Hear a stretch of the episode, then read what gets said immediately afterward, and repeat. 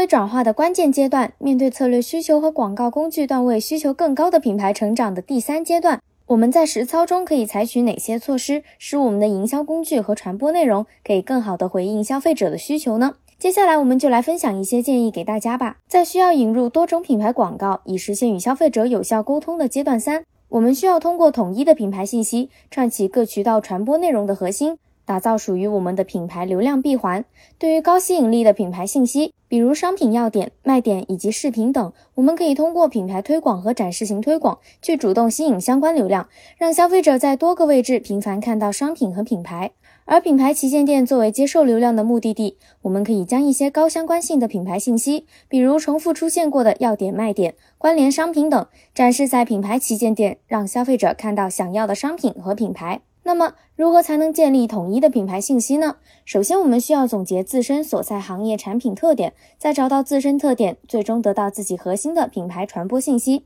同时，在各广告产品中保持视觉的一致性，建立符合品牌调性的色调，确保消费者看到一致的信息和图像，加强消费者对品牌的记忆。通过品牌推广的三种格式：商品集、品牌旗舰店焦点和视频导流到品牌旗舰店，同时保持品牌推广中出现的商品与品牌旗舰店落地页展示的商品保持一致，并在落地页提供更多相关的品牌或商品信息，确保在落地页要便于消费者进行购买。我们要善于使用视频格式，让我们的品牌火起来。常见的视频格式有产品介绍、使用场景、真实测评、品牌视频和 Vlog 等，均可使用在品牌推广、展示型推广和品牌旗舰店中。而在品牌成长的第三阶段，你可先从能运用于多种广告、起到降本增效作用的产品介绍或使用场景这两类视频格式入手。以某饮水机品牌为例，我们可以围绕商品介绍主打卖点，三百六十度全面展示产品画面，配以卖点字幕。如饮水机正面加入 stylish 字样，饮水机参数指标加 silence 字样，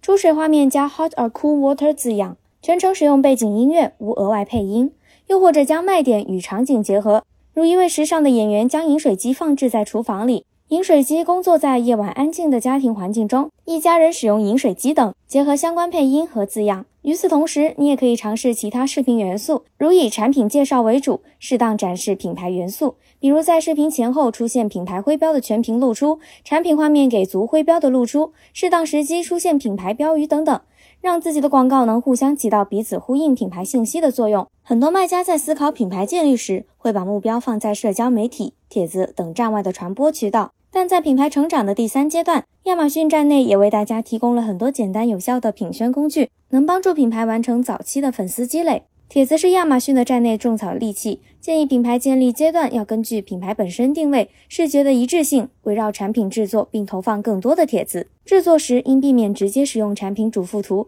可结合目标客户群体对应的场景，制作更多产品使用场景图。亚马逊站内可以设置社交折扣代码，并同步到亚马逊的影响者联盟。联盟本身是亚马逊通过招募优秀的对应国家 KOC 或博主组建的网红联盟。你只需要同步优惠信息到影响者联盟，就可以快速链接网红，将你的优惠信息同步到站外。亚马逊站内的透明计划可助你在合规的情况下增加品牌卡片，通过链接到品牌站外媒体等形式，将你的客户群体转化为自身粉丝。听完本期内容，如果还想要更多品牌成长的干货知识，记得关注我们哦。